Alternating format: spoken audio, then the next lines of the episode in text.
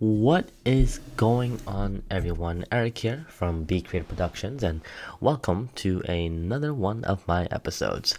So, I have a question for you. Why did you really click on this episode?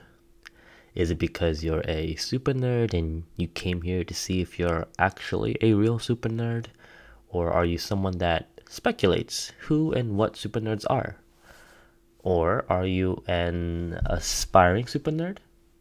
Well, whatever the case may be, all of us, yes, all of us can be super nerds.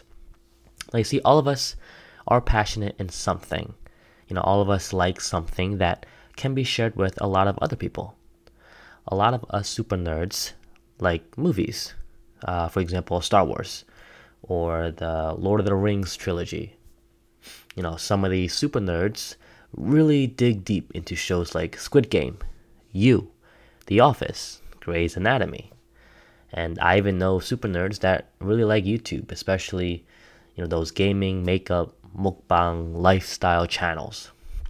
And as many of you guys may know, we used and associated the term nerd as a bullying tool, especially back when we were younger, like preschool, elementary school, middle school, heck, even high school, a little bit of college too, here and there.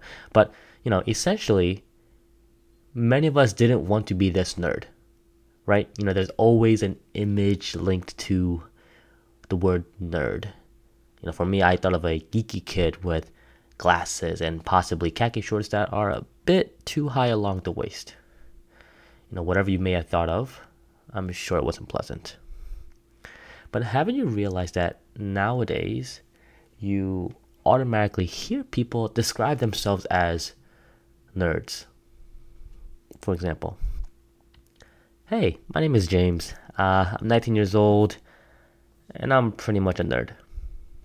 Or, back in high school, I did all sorts of things like clubs and music. Yeah, I was pretty much a band nerd.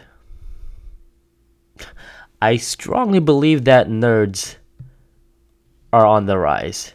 And no, I'm not saying that young people like James and musicians like the other person are nerds per se, but the acceptance and the identification of being a nerd is awesome. And going back to the negative usage of nerd, it was used as someone who was overly passionate in something that a lot of people aren't passionate about. You know, this this leads to them not having friends, or if they did have friends, they would be equally as weird or even weirder. But don't you notice how Hollywood and a lot of movies depict the protagonist, the main character, as a little bit nerdy in the beginning? You know, the main character always starts on the bottom of the food chain, if you will, always trying to be on the rise, even though his life is a little weird and unaccepted.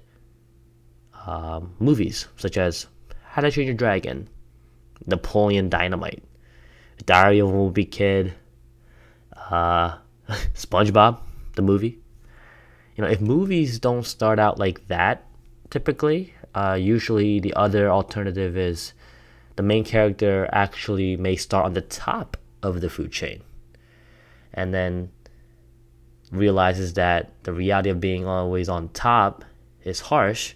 So the main character will try to be more humble and try something else by living through the reality of hardship and going through a weird transition. Legally Blonde, anyone? So, what I want to go over in this podcast is be the best fucking nerd that you can possibly be.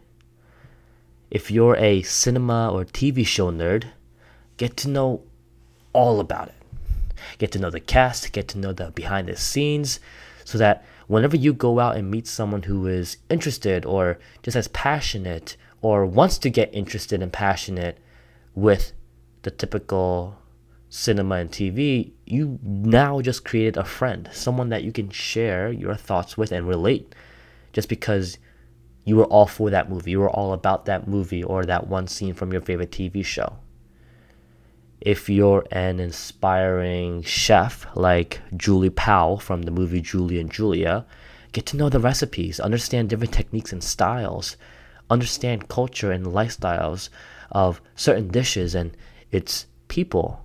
Accentuate your taste buds to a level where you can now describe something just as well as you can taste it.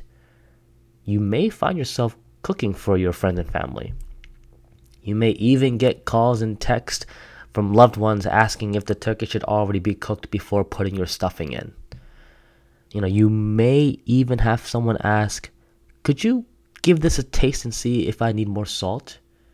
And then you telling them that it actually had too much salt.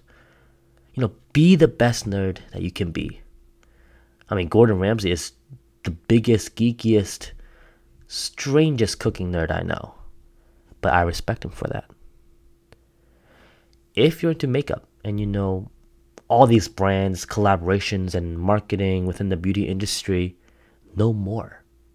You see, whenever I walk into beauty stores or salons, the people there are the hardest working and most talented individuals that I've ever met. You know, they're passionate, they're talkative, they're proud, and honestly, they're beautiful inside and out. I ask them, if they consider themselves as makeup gurus or masters of their craft. Surprisingly, they all said, Nope, I'm just a big nerd. I'm just a big geek for art. Know, there it is again. The identity and acceptance and humility of being a nerd. So, what type of nerd are you? Which nerds do you want to hang out with? which nerds have inspired and motivated you. You can be a nerd. You can be one hell of a super nerd. So, in conclusion, please share this podcast with other people or other nerds to listen to. But always remember be open, be kind, be you, be a freaking nerd, and be creative. See you guys in the next episode. Peace.